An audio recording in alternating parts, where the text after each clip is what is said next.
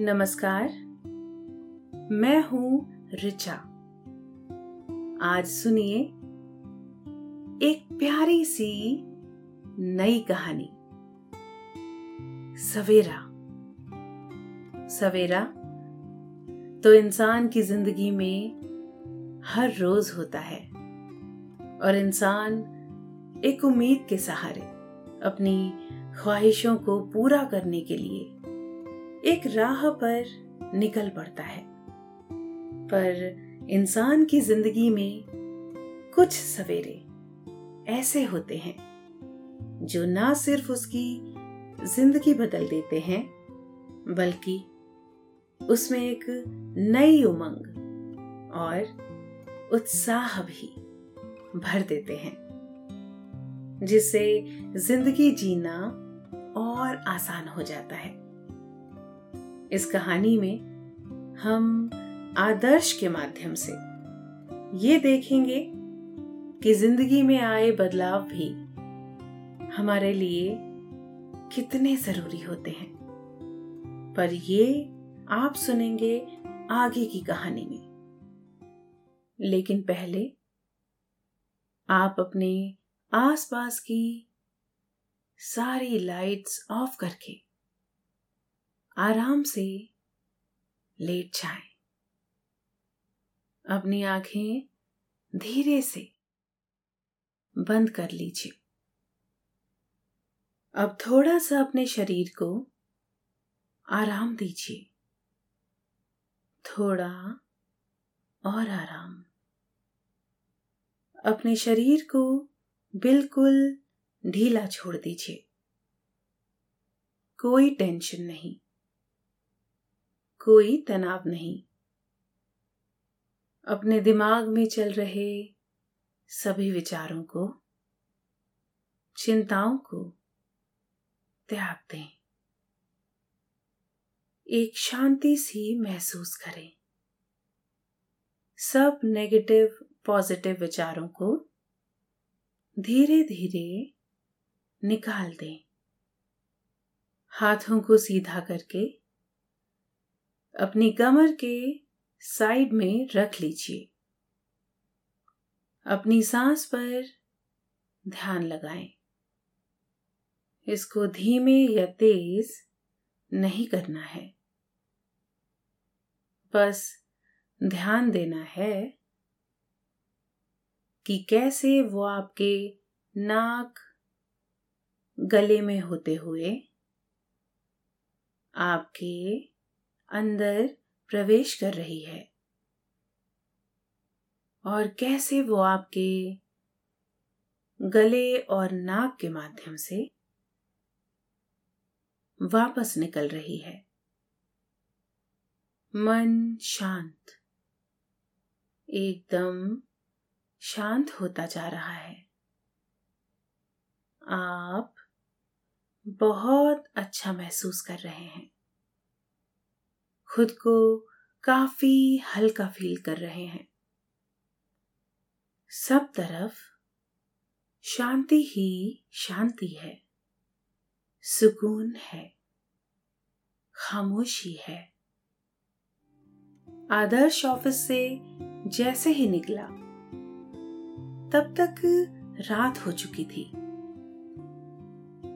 घड़ी में रात के साढ़े नौ बज रहे थे। तो वो बस स्टैंड की तरफ़ जाने लगा। सड़कों पर बस और गाड़ियों के हॉर्न का बहुत शोर था, क्योंकि सभी लोग अपने अपने घरों को जा रहे थे। दुकानों और स्ट्रीट लाइट से सड़कों पर बहुत रोशनी थी। सड़कों पर लगे फूलों के पेड़ों से सौंधी सौंधी खुशबू आ रही थी, जिससे वहाँ गुजरने वाले लोगों को सुखद अनुभूति हो रही थी। हर तरफ़ खुशबू फैली हुई थी, पर अब रात हो चुकी थी। आसमान में बादलों का रंग बदलने लगा था। और देखने से ऐसा प्रतीत होता था कि वो भी अपनी दिशा से आगे की ओर जा रहे थे, जैसे वो भी लोगों की तरह अपने घर जा रहे हों। तारों से आसमान भी सजा हुआ था। तारे जुगनू की तरह टिमटिमा रहे थे।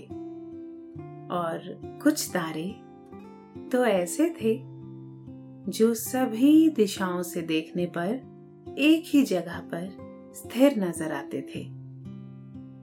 जैसे वो आसमान से दूर, धरती पर फैली हुई रोशनी को गौर से देख रहे हो। शाम होने तक सभी पक्षी भी अपने अपने घोंसलों में जा चुके थे। हवाएँ भी तेज चल रही थी, जैसे उनको भी। लंबा सफ़र तय करना बाकी रह गया था। पर इन तेज हवाओं से मौसम सुहाना हो गया था। जब ये हवाएँ लोगों से टकराकर अपने मार्ग को जाती तो लोगों को अच्छा महसूस होता। बस स्टैंड पर पहुँचने के बाद आदर्श भी बाकी लोगों की तरह अपनी बस का इंतज़ार करने लगा। बस के आने में अभी कुछ वक्त की देरी थी। इस नए शहर में आए उसे पूरे तीन साल हो चुके थे।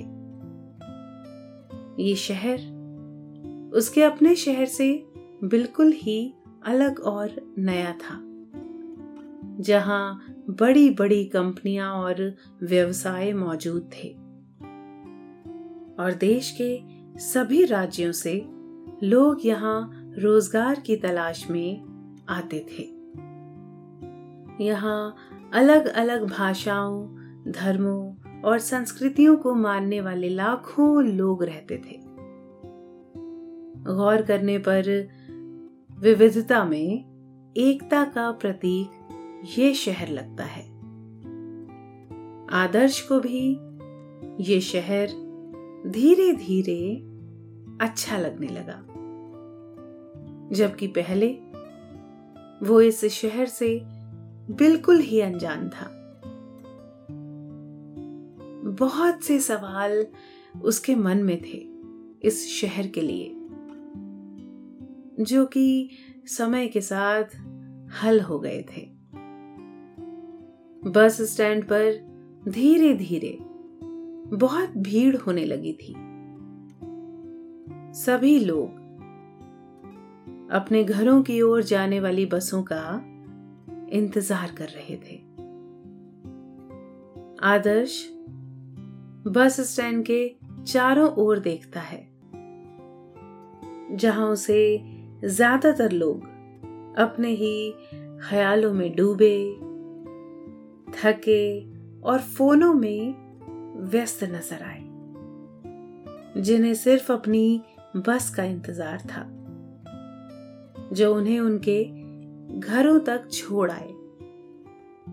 क्योंकि कल उन्हें फिर यहीं पर वापस आना था। और जैसे ही आदर्श को उसकी बस दूर से नज़र आती है तो बाकी लोगों की तरह वो भी स्टैंड से थोड़ा आगे की ओर खड़ा हो जाता है। और जैसे ही बस स्टैंड पर रुकती है तो बस से उतरने और चढ़ने वालों का हुजूम इकट्ठा हो जाता है। थोड़े से संघर्ष के बाद आदर्श को भी सीट मिल जाती है। तो वो राहत की सांस लेता है। अब तो ये बस और लोग भी उसकी ज़िंदगी का अहम हिस्सा बन चुके हैं। क्योंकि यहाँ पर उसे जाने पहचाने चेहरे नज़र आते थे। ये वो लोग थे जिनसे कभी उसकी बात तो नहीं हुई थी, पर सब लोगों ने एक दूसरे को देखा हुआ था। कोई भी किसी का नाम तो नहीं जानता था, पर रोज़ाना सफ़र में एक दूसरे को देखकर चेहरे पर छोटी सी मुस्कान अपने आप आ जाती थी। बस जैसे जैसे आगे बढ़ती है, वैसे ही बाहर के दृश्य भी बदलने लगते हैं। आदर्श को खिड़की से बाहर हर तरफ़ लोग ही फैले हुए नज़र आते हैं। धीरे धीरे आसमान में बादल काले होने लगते हैं और बादल आसमान के भीतर ही गर्जना करने लगते हैं। जिसकी तेज आवाज़ें सभी लोगों और जीव जंतुओं को सुनाई देती हैं। हवाएँ भी और तेज चलने लगती हैं, जिससे मौसम सुहाना हो जाता है। और फिर धीमे धीमे बारिश भी होने लगती है। आदर्श भी बस की खिड़की से अपना हाथ बाहर निकालता है। तो बारिश की ठंडी बूंदों का उसकी हथेली से स्पर्श होता है। वो बूंदें रात के अंधेरे में इतनी ज़्यादा चमक रही थीं कि आदर्श को वो किसी मोती से कम नहीं लगती।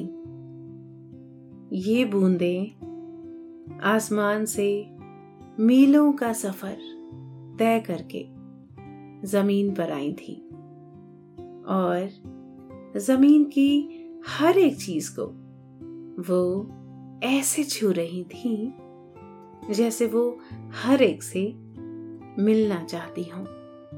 जैसे जैसे बस अपनी मंजिल की ओर बढ़ती है, वैसे ही लोगों की भीड़ भी बस से कम होने लगती है। सभी लोग अपने गंतव्य स्थानों पर उतरने लगते हैं। आदर्श का स्टॉप आने में अभी बहुत समय था। इसीलिए वो अपना बैग साथ वाली सीट पर रखकर अपने पैरों को आगे की तरफ़ फैला लेता है। वह कंधों को थोड़ा नीचा कर सीट पर आराम से बैठ जाता है और खिड़की से बाहर की ओर फिर से देखने लगता है और धीरे धीरे अतीत की एक गहरी सोच में डूब जाता है। वो वो दिन याद करने लगता है, जब वो घर पर अपने माँ पापा के साथ रहता था। और जब वो कॉलेज से दोपहर को घर आता था तो उसकी माँ उसका लंच के लिए इंतज़ार किया करती थी। और दोनों साथ में ही लंच और रात का डिनर किया करते थे। और आदर्श दिन भर में हुई सारी बातें अपनी माँ को बताता था। और वो दोनों आपस में घंटों बात किया करते थे।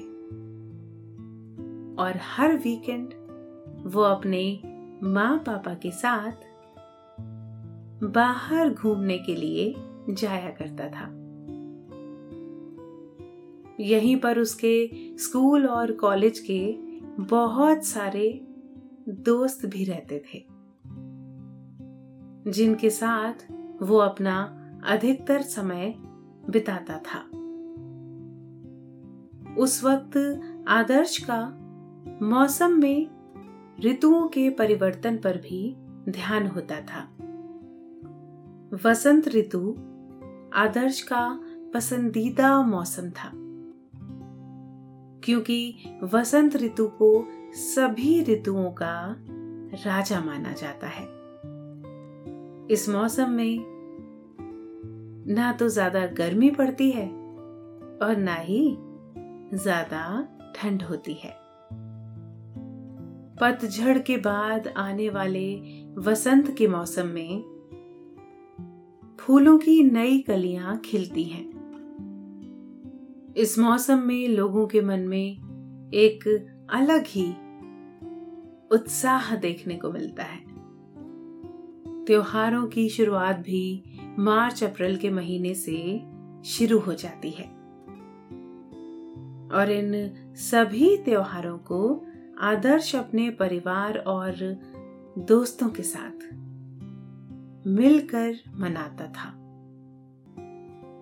वो समय कब बीत गया, पता ही नहीं चला। ये बचपन और जवानी का वो समय था, जो हर एक इंसान के लिए खुशनुमा और यादगार पल होता है। कॉलेज के फाइनल सेमेस्टर की परीक्षा के बाद आदर्श और उसके दोस्तों की नौकरी अलग अलग स्थानों में लग गई थी। तो सभी लोग अपने आने वाले भविष्य के बारे में सोचने लगे। एक तरफ़ नौकरी मिलने की खुशी थी तो दूसरी तरफ़ परिवार और दोस्तों से बिछड़ने का गम भी था। पर आदर्श ज़िंदगी में आए अचानक बदलाव से थोड़ा चिंता में था, क्योंकि इससे पहले वो कभी अपने परिवार और दोस्तों से दूर नहीं रहा था। और अब उसे एक नए शहर में अकेले रहना था, जो कि उसके लिए नया अनुभव होने वाला था। इसी बात से वो कुछ दिनों तक बिना किसी से ज़्यादा बात किए घर पर अकेले चुपचाप बैठा रहता था। आदर्श के व्यवहार में आए इस बदलाव से उसके माँ पापा थोड़े चिंतित थे। क्योंकि आदर्श अब वास्तविक जीवन में कदम रखने जा रहा था, जिसमें उसे अपने मन और हृदय को मज़बूत बनाना होगा। वरना आदर्श को ज़िंदगी में कई परेशानियों का सामना करना पड़ सकता है। और जैसे जैसे आदर्श के नए शहर चिकमगलूर जाने के दिन नज़दीक आने लगे। वैसे वैसे वो और चिंतित होने लगा। पर एक दिन जब माँ अचानक से उसके रूम में आई तो आदर्श बिस्तर पर खामोश बैठा हुआ था। तो वो उसके पास जाकर बैठती हैं और उससे पूछती हैं कि तुम यहाँ अकेले क्यों बैठे हो? आदर्श कहता है कि मैं उस नए शहर की कल्पना कर रहा हूँ कि वो कैसा होगा और क्या मैं ज़्यादा वक्त तक वहाँ रहकर काम कर पाऊँगा। ये मेरे लिए एक तरह का प्रयोग है। जिसमें मैं पास या फिर फेल भी हो सकता हूँ। ये सुनकर माँ ने कहा, बेटा, आखिर इंसान के पास एक ही तो ज़िंदगी होती है। प्रयोग के लिए भी और जीने के लिए भी। तो क्यों इंसान एक प्रयोग की असफलता को ज़िंदगी की असफलता मान ले। तुम इन सब चीज़ों से बिल्कुल भी परेशान मत हो। और बेफिक्र होकर चिकमगलूर जाओ। सब ठीक होगा। माँ की ये बात सुनकर आदर्श को बहुत हौसला मिला और उसने चिकमगलूर के बारे में ज़्यादा सोचना छोड़ दिया। और वो अपने दोस्तों के साथ फिर से घूमने और उनके साथ वक्त बिताने लगा। धीरे धीरे उसके कुछ दोस्त नौकरी के लिए अपना शहर छोड़कर जाने लगे। और एक दिन आदर्श का भी चिकमगलूर जाने का दिन आ गया। जिस दिन उसकी ट्रेन थी, उस दिन वो सुबह जल्दी उठ गया था। उस वक्त सूर्य उदय नहीं हुआ था। तो वो घर के बाहर बने घास के मैदान की ओर चला गया। सर्दी का मौसम था। हर तरफ़ कोहरे के बादल थे। मुँह से सांस छोड़ते वक्त एक धुआँ बाहर निकलता था, जो कि कुछ समय तक ही दिखाई देता था। फिर आँखों से ओझल होकर कोहरे के बादलों में मिल जाता था। जब आदर्श घास के मैदान पर पहुँचा, तब घास पर ओस की एक मोटी परत बनी हुई थी।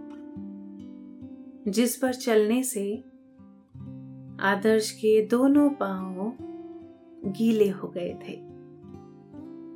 पर ओस की बूंदे पाँव को ठंडक पहुँचा रही थी।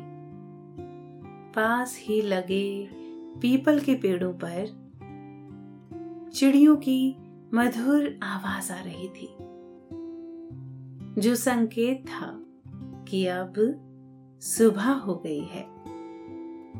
आदर्श कुछ देर तक उन चिड़ियों को खड़ा होकर देखता रहा और फिर पास के एक बेंच पर जाकर बैठ गया। तब तक सूर्य भी आसमान से बादलों को हटाता हुआ अपनी किरणें धरती तक फैलाने लगा था। ये सब आदर्श देख रहा था। कुछ किरणें तो आदर्श के चेहरे पर भी पड़ रही थी, जो कि हल्की सी गर्म थी, और वो उसे सकारात्मक अनुभूति करा रही थी। इतने में माँ की दूर से उसे बुलाने की आवाज़ आती है। तो आदर्श घर की ओर चल पड़ता है। घर जाते ही वो देखता है कि माँ और पापा आपस में कुछ बातें कर रहे थे। पर जब वो नज़दीक जाता है तो आदर्श को आता देखकर वो चुप हो जाते हैं। आदर्श समझ जाता है कि उसी के बारे में बात हो रही थी। और उसके आज चले जाने से दोनों बहुत दुखी थे। पर वो आदर्श को ये दिखाना नहीं चाहते थे। माँ आदर्श से कहती हैं कि बेटा, नाश्ता कर लो। उसके बाद हम बाकी बची हुई पैकिंग करेंगे। ठीक है कहकर आदर्श और पापा नाश्ते के लिए डाइनिंग हॉल में चले जाते हैं। और ब्रेकफास्ट होने के बाद सब पैकिंग के काम में व्यस्त हो जाते हैं। माँ हर एक ज़रूरत की चीज़ को ध्यान से पैक कर रही थी। और सफ़र के लिए बनाया गया खाना भी वो आदर्श के बैग में रख देती हैं। कुछ देर बाद वो तीनों रेलवे स्टेशन के लिए निकल पड़ते हैं। रेलवे स्टेशन पर पहुँचने के बाद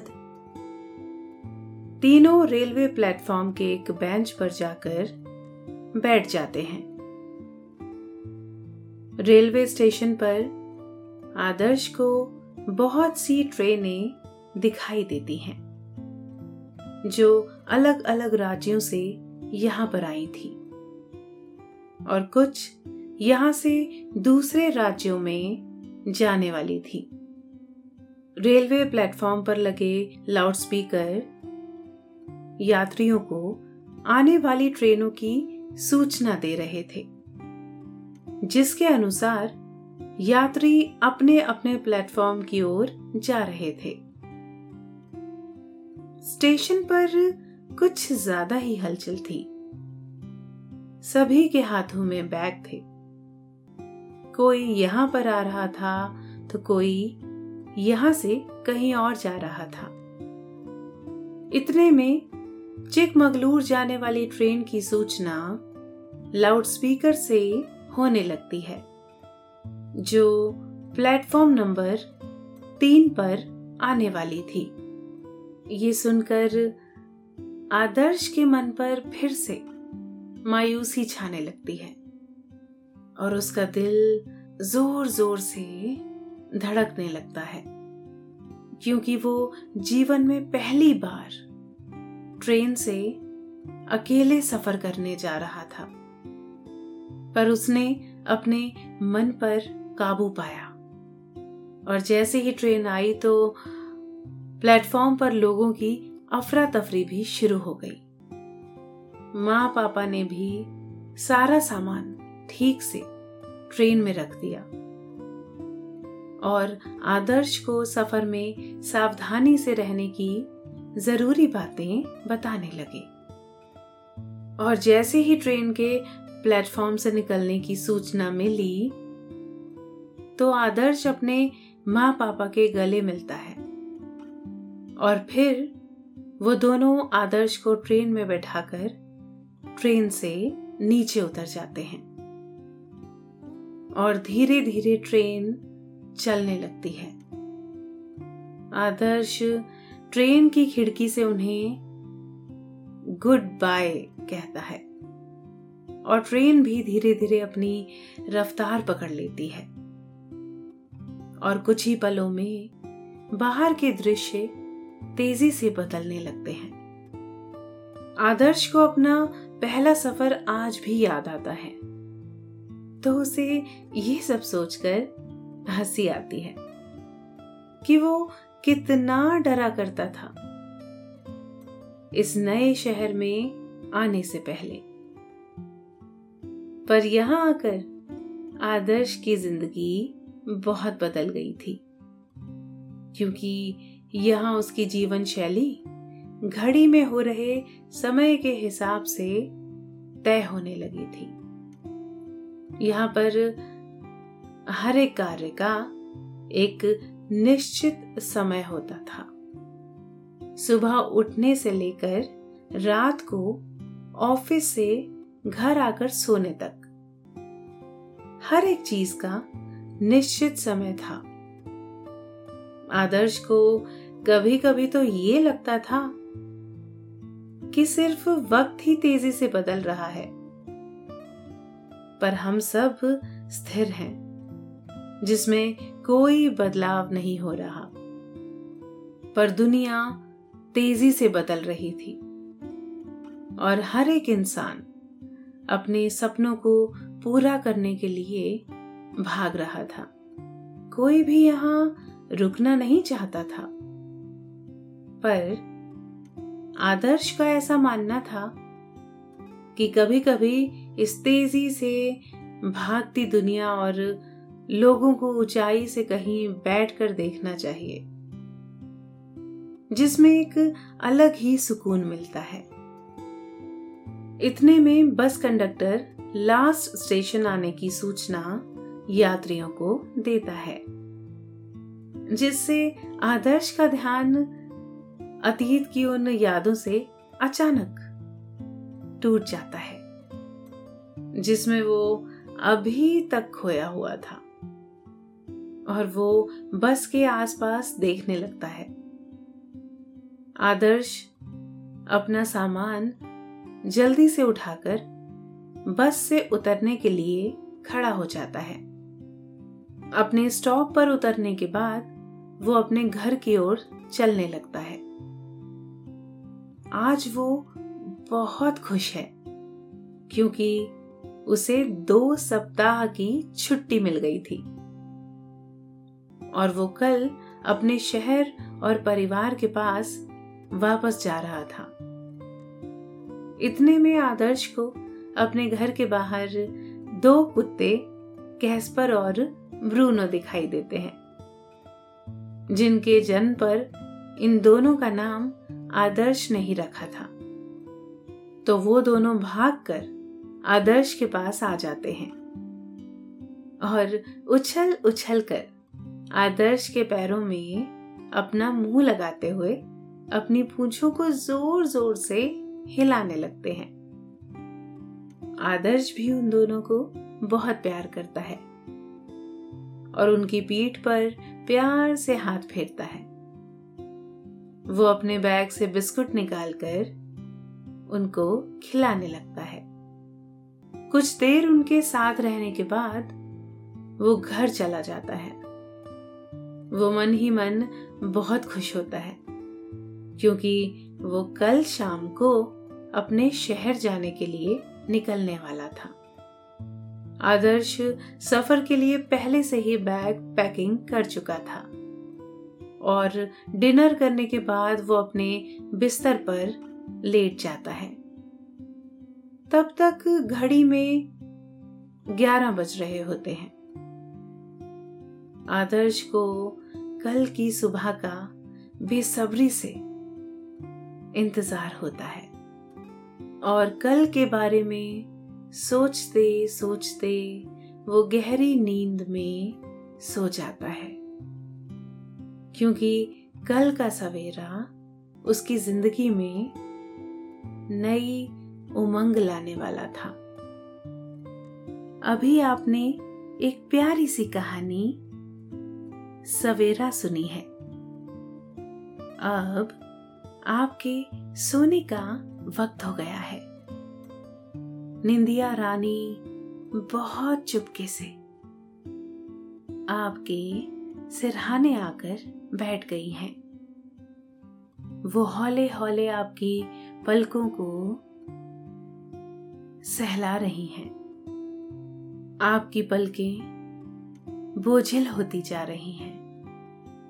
नींद आपकी आँखों में भरती जा रही है। धीरे धीरे आप पर नींद की खुमारी छाती जा रही है। आपने अपनी दोनों आँखों को धीरे धीरे से बंद कर लिया है। और अब आप आहिस्ता आहिस्ता नींद की वादियों में उतरते जा रहे हैं। उतरते जा रहे हैं। शुभ रात्रि।